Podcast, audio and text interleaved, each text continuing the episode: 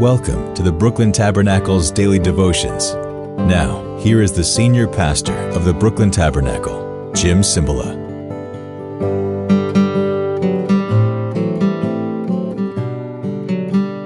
Good morning. How are you doing today? Buenos dias. Buenos dias. And we're starting another week in Second Peter. This is Pastor Jim Cymbala here in beautiful, sunny, tree-lined Brooklyn, New York, the borough of churches. Did you know that Brooklyn has that name?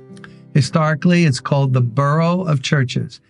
Those of you who don't live here, we have five boroughs in New York City, Manhattan, the Bronx, Queens, Staten Island, which is the furthest west, and then Brooklyn. And Brooklyn is known through the centuries, the decades as the borough of churches. So many churches, most empty now, a lot of historic Lutheran, Presbyterian churches, not a whole lot of folks going to church, but the buildings are sure beautiful and historical.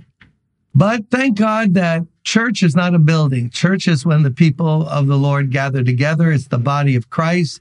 You can meet in a hut in the woods as they did in the early church, where two or three are gathered together. Jesus said, I will be there. Remember April 21 through 23, sign up, tell people about it for pastors, leaders, pastors' wives, deacons, elders, hungry Christians who want more of the Lord. Come to sunny, beautiful Brooklyn, April 21 through 23, our Fan the Flame Leaders Conference. But it's for lay people and people in actual positions of leadership in local churches.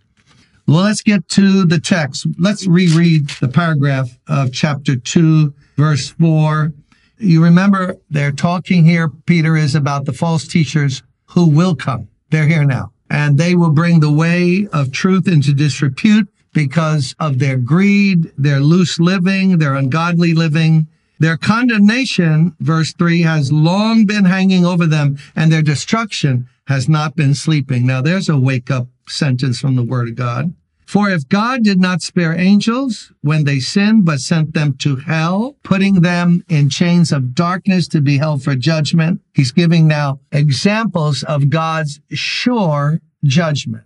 The judgment he's going to lead to is the final judgment that's going to come on all those who have rejected the truth of the gospel, but especially these false teachers who have made mischief and have messed with the church of Christ, God's own people, with their false, cunning teaching. Verse five, if he did not spare the ancient world when he brought the flood on its ungodly people, but protected Noah, a preacher of righteousness, and seven others.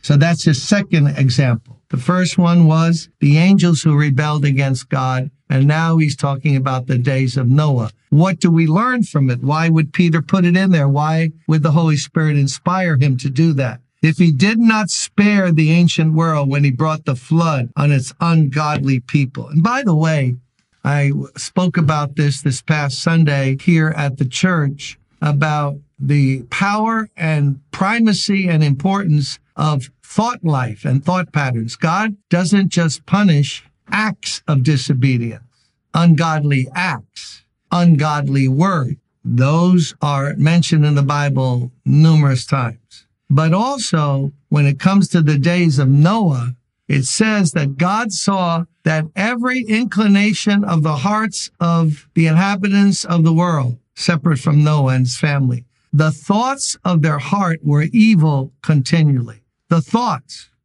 We brought out the fact that hate is not an action. It can lead to hateful actions, hateful words, but it's an attitude made up of thoughts that have been woven together forming an attitude. And then those thoughts are rehearsed. Oh, I hate that person. Racial prejudice is about thoughts. It can end up in action. But if you don't like another race, for whatever reason, that's a horrible thing to God. Racist thoughts, proud thoughts. So we're reminded of that when God had enough of actions and words and thoughts all against him. One verse says in the Psalms, the ungodly have no room in their hearts to think about God. What do you think about every day? What do I think about every day? If you don't think about God and his goodness and his promises, you're bound to be losing joy and peace if you're a Christian. Because as my friend Babbie Mason wrote, think about his love, think about his goodness, the things he's brought us through. Whatsoever is lovely, whatsoever is beautiful, think on these things. The ungodly who are going to be punished, it's going to be just like it was in the days of Noah, just as guaranteed, Peter said but he protected Noah, a preacher of righteousness, and seven others. So notice, when judgment came on the ungodly, Noah, beautiful picture, in the ark, as the waters came down, the ark was lifted up. As judgment comes down, the final judgment, we who belong to Jesus, we who belong to Christ, who have been born again, not by denomination, not Catholic, Protestant, Baptist, none of those words have any relevance who will be saved from that judgment as the Noah and his family were saved in the ark are those who have been marked by the blood of Jesus Christ, their sins forgiven. Judgment is going to come on the ungodly. Peter is saying, take it to the bank. Judgment's coming. Oh, I don't want to think about that. I thought God is love. He is, but you have to accept scripture, the whole counsel of God. There's a day of judgment. There's such a thing as the wrath of God against all unrighteousness but not for us, because like the song says, Jesus paid it all. Jesus paid on the cross the debt you and I owed. So when judgment comes, we escape judgment. Christ was judged for our sins. God can't judge double. Praise God. So Noah, a preacher of righteousness, and his family was saved on that ark. Let's be men and women of righteousness. What's that mean? rightness, godliness, devotion to God, living in obedience as God gives us grace every day. And then come what may, the moment's going to come when we're going to say, we're going home. God bless you. Keep you close to Jesus today. See you tomorrow thank you